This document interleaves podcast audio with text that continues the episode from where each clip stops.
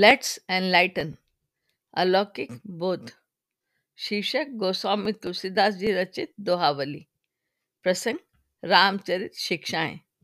दोहे नंबर 327 से 351 तक का पठन।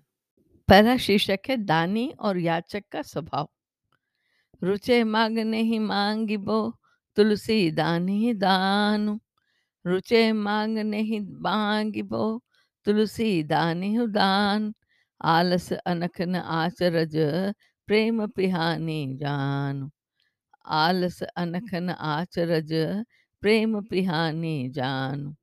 इसका भावार्थ है, तुलसीदास जी कहते हैं कि भिकमंगे को मांगना और देने वाले को दान देना ही अच्छा लगता है। अपने अपने कर्म में, यानी मांगने और देने में न तो दोनों को आलस्य आता है, न उद्वेग अथवा झुंझलाहट ही होती है।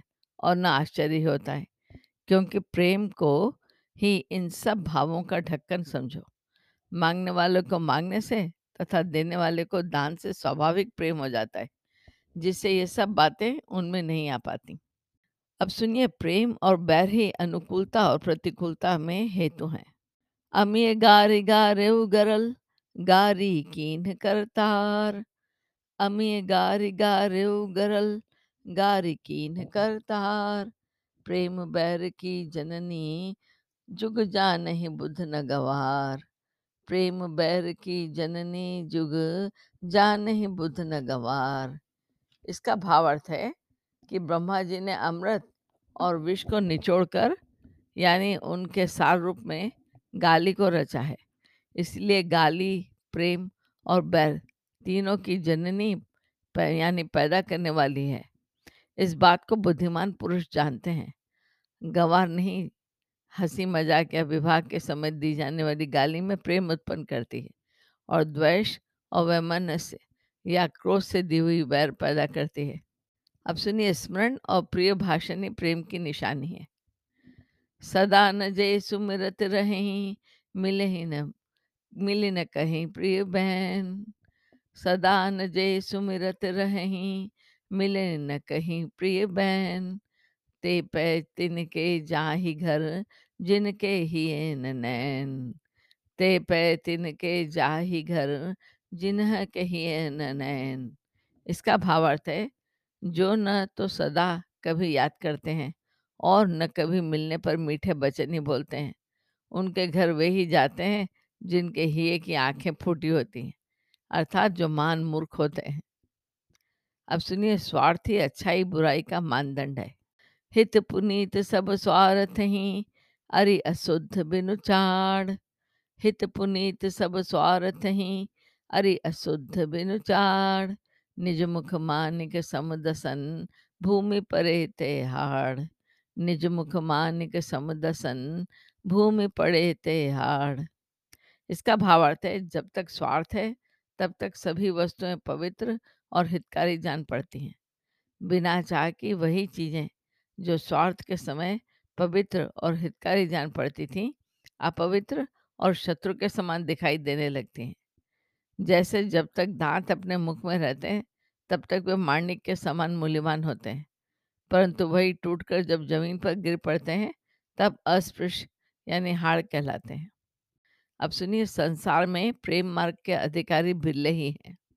मार भी काक उलूक बक दादुर से भय लोग।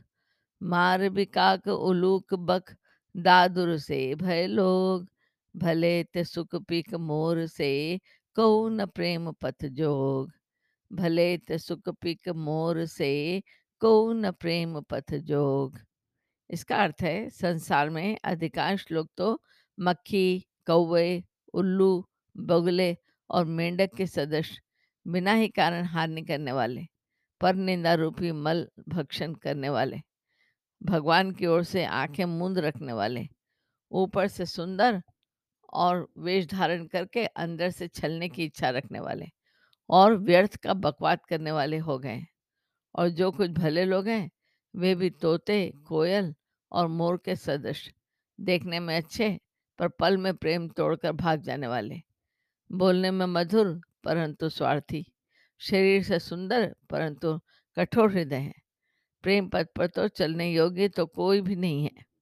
अब सुनिए कलयुग में कपट की प्रधानता। हृदय कपट बर वेश धरी, बचन कहीं गाड़ी छोल।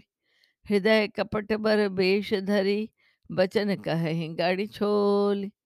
अब के लोग मयूर जो क्यों मिलिए मन खोल? अब के लोग मयूर जो क्यों मिलिए मन खोल? इसका भावार्थ है, आजकल के लोग तो मोर के समान है। वे सुंदर वेश धारण करते हैं, ऊपर से तो बहुत ही अच्छा शिष्टतापूर्व व्यवहार करते हैं और अच्छी तरह बना बना कर बातें करते हैं, परंतु उनके हृदय में कपट रहता है। ऐसे लोगों से दिल खोलकर कैसे मिला जाए? तात्पर्य यह है कि आजकल लोग ऊपर से चिकनी चुपड़ी बातें बनाना और देखने में सभ्यता का व्यवहार करना तो सीख गए परंतु उनके हृदय में सरल प्रेम नहीं है। वे उस मयूर के समान है, जिसका शरीर बड़ा ही मनोहर और वाणी अत्यंत मधुर होती है, परंतु जो हृदय का इतना कठोर होता है कि बड़े बड़े जहरीले सांपों को निगल जाता है। अब सुनिए, कपट अंत तक नहीं निभता। चरण चोंच लोचन रंगो, चलो मराली चाल।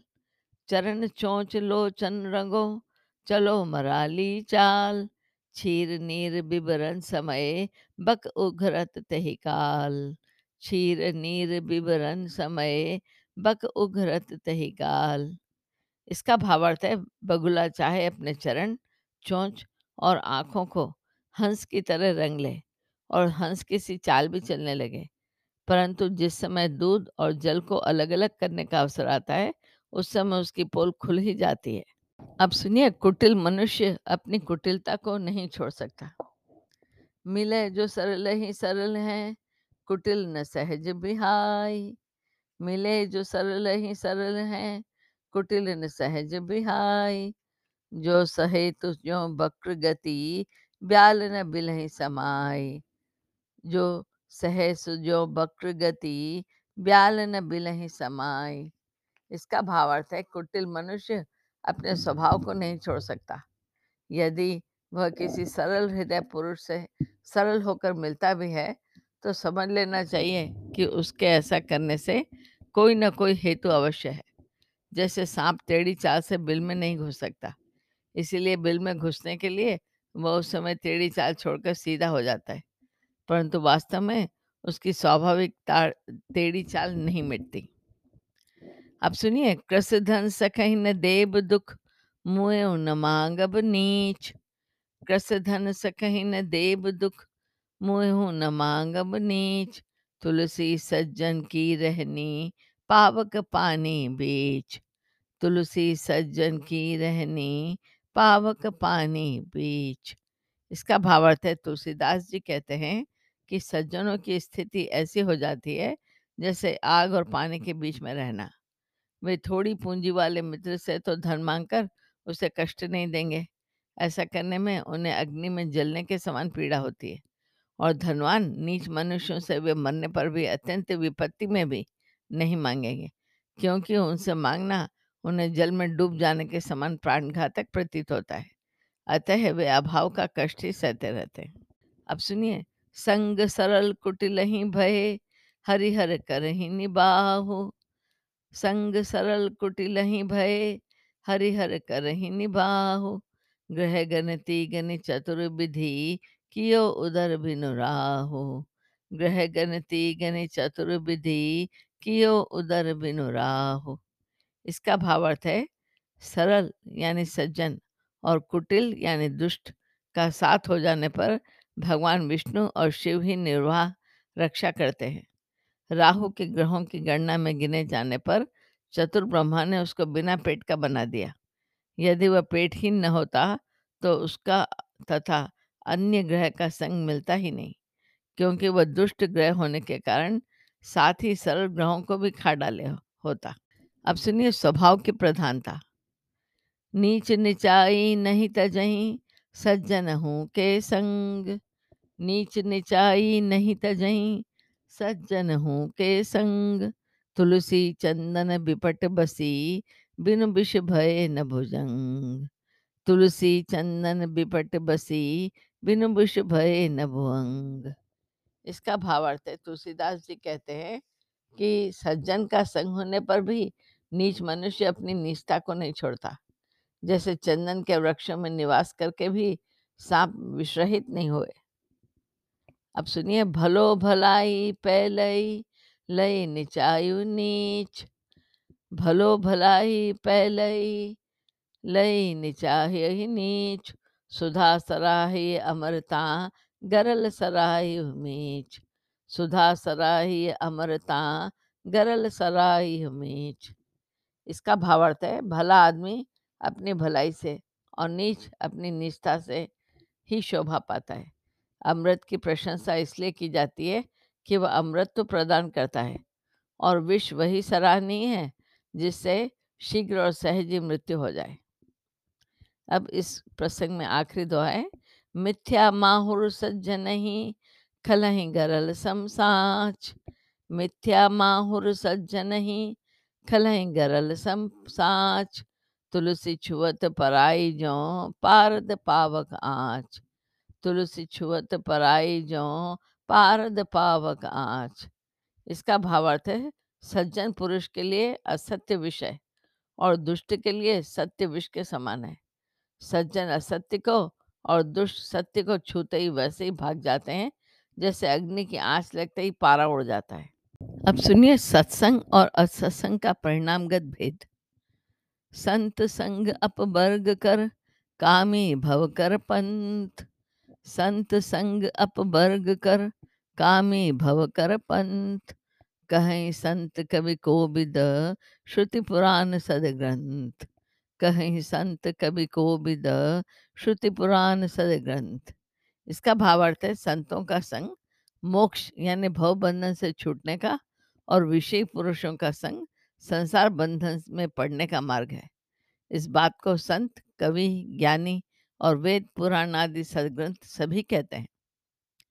अब सुनिए, सुकृत न सुकृति परिहरही कपट न कपटी नीच।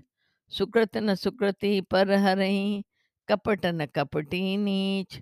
मरत सिखावन दे चले, गीध राज मारीच। मरत सिखावन दे चले, गीध राज मारीच। यानी पुण्यात्मा पुरुष अपने पुण्य को और नीच कपटी मनुष्य अपने कपट को मरते दम तक नहीं छोड़ते। जटायु और मारीच मरते मरते इसी बात की सीख दे गए। जटायु ने सीता के छुड़ाने के प्रयत्न में परोपकार्थ प्राण छोड़े और मारिश ने मरते समय भी राम के से स्वर में हा, लक्ष्मण कहकर सीता जी को धोखा दिया। अब सुनिए, सज्जन और दुर्जन का भेद। सुजन सुतरुबन ऊख सम खल कटिंक का रुखान, सुजन सुतरुबन ऊख सम, खल कंटिका रुखान, परहित अनहित लाग सब, सांसति सहज समान, परहित अनहित लाग सब, सांसति सहत समान। इसका भावार्थ है सज्जन पुरुष, सुंदर यानी लाभकारी, कपास और ऊख के पौधे के समान है और दुर्जन टांकी और रुखानी के समान। रुखानी मतलब बढ़ियों का लोहे का एक औज़ार होता है। सज्जन और दुर्जन, दोनों ही समान रूप से कष्ट सहते हैं। परंतु सज्जन सहते हैं पराय हित के लिए और दुष्ट दूसरों के अहित के लिए। अब सुनिए, पिए ही सुमन रस अली बिपट, काटी कोट, कोल फल खात। पिए ही सुमन रस अली बिपट, काटी कोल फल खात। तुलसी तरुजी भी जुगल सुमति कुमति की बात। तुलसी तरुजी भी जुगल सुमति कुमति की बात। इसका भावार्थ है तुलसीदास जी कहते हैं कि भ्रमर और भील दोनों ही वृक्षों के सहारे जीते हैं किंतु भ्रमर फूलों का ही रस पीते हैं यानी फूलों को भी नहीं चुनते और कोल भील वृक्ष को काट कर उसका फल खाते हैं। यह सुबुद्धि और कुबुद्धि की बात है। अब सुनिए अवसर की प्रधानता।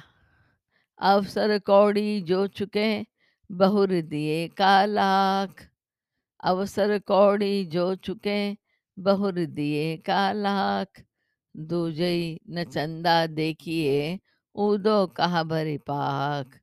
दुई जन चंदा देखिए उदो कहा भरी पाख। इसका भावार्थ है आवश्यकता के समय मनुष्य यदि कौड़ी देने में भी चूक जाए तो फिर अनावश्यक बिना मौके लाख रुपया देने से भी क्या होता है? द्वितीया के चंद्रमा को न देखा जाए तो फिर पक्ष भर चंद्रमा उदय होता रहे, उससे क्या होगा?